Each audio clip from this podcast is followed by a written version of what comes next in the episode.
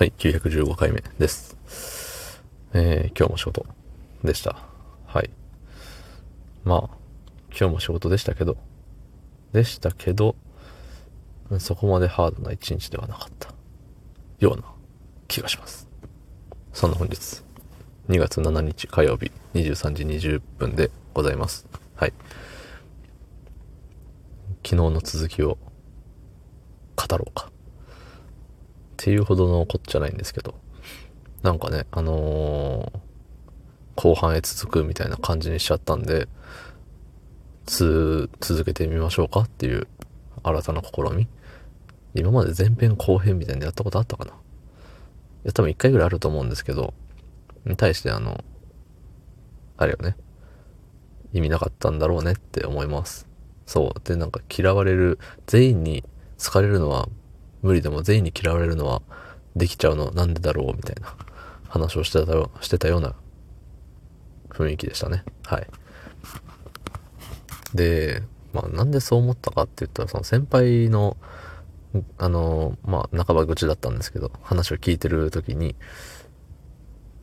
あの人って結構みんなからね好かれてんじゃないかなみたいな思ってる人が実はあんまりなんか、あんまりっていう話を先輩がしてたんで、ああ、あの人でもあんまりって思う人いるんだ。とか、そう、そういうので、まあ、あの、改めて全員に好かれるのって無理なんだなっていうのを思ったのと、で、しかしながらね、その、なんだろう、やっぱどの職場にも一人ぐらいおると思うんですよね。みんなに嫌われてるやつって。職場？うん。人数が多ければ多いほど確実にいると思います。少人数の職場とかだとさ、あんまりそういうのないかもしれないですけど、みんな仲良し、みたいな。いい感じの、アットホームなっていうんですか？うん。かもしれないですけど、何しろ、あれよね。やっぱ人数が多くなってくるとさ、まあ、いろんな性格の人間が集まってるわけだから、こいつはちょっと、とか、いう風になっちゃうわけよね。そう。で、なんでじゃあ、そんな全員に嫌われることができるんだってなったら、まあ、ある種センスみたいなもんだと思うんですけど、あるよね。結局自分が自分がないよね。基本。何かが起きた時に、いや、自分は悪くない。あいつが、とか。いや、自分が正しい、とか。自分の方ができる、とか。そういうことをさ、あのー、まあ、行動なり、発言なり、ね、出てしまう人って、やっぱ嫌われるんだろうなって思います。その仕事で言うとさ、自分の方ができますみたいな感じで、マウント取っちゃうやつって結構やべえやん。うん。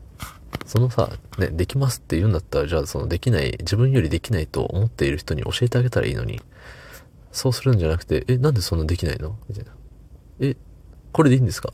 みたいな感じでさ、煽ってくるやつおるじゃん。うん。まあそういうやつに限ってさ、あのー、大したことないですよ。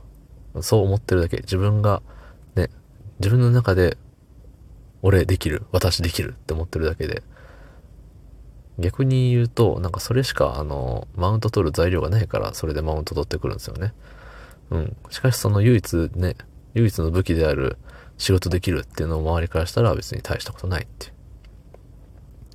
ね、なんかさ、一個に特化してる風に見せて、ね、他もバランスよくやってる人の方が仕事もできちゃうっていうさ、なんか、とっても悲しい現実だよね。うん。人づく、人付き合いも上手にできてて、ね、仕事もちゃんとできてて、ね、プライベートも充実しててって、なんかどれもバランスが取れてる人の方がやっぱり、ね、そういうさ、あの、なんかマウント取り野郎よりは、なんか仕事できるんだよね。なんでか。見た、見たことないもん、今までその、マウント取ってくるやつで、わ、君より仕事できる人いないよ、みたいな。そんなレベルの人はいない。うん。なぜならばもう自分のことしか見てないから。自分よりできる周りの人を見ないから、もうそれ以上成長がないんですよ。ね。